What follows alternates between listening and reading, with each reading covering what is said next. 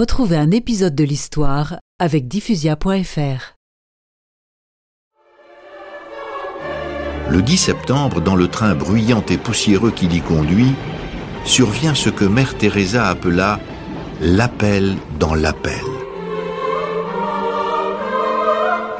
Ce jour-là, d'une manière qu'elle n'expliquera jamais, Dieu l'appelle à être missionnaire de la charité.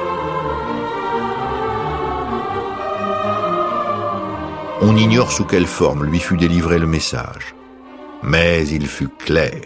Je devais quitter le couvent, aider les pauvres en vivant parmi eux. C'était un ordre.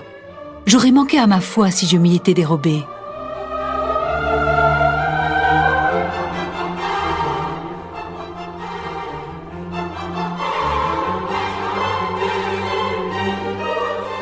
Pendant la retraite qui suit, Mère Teresa continue de recevoir l'inspiration divine.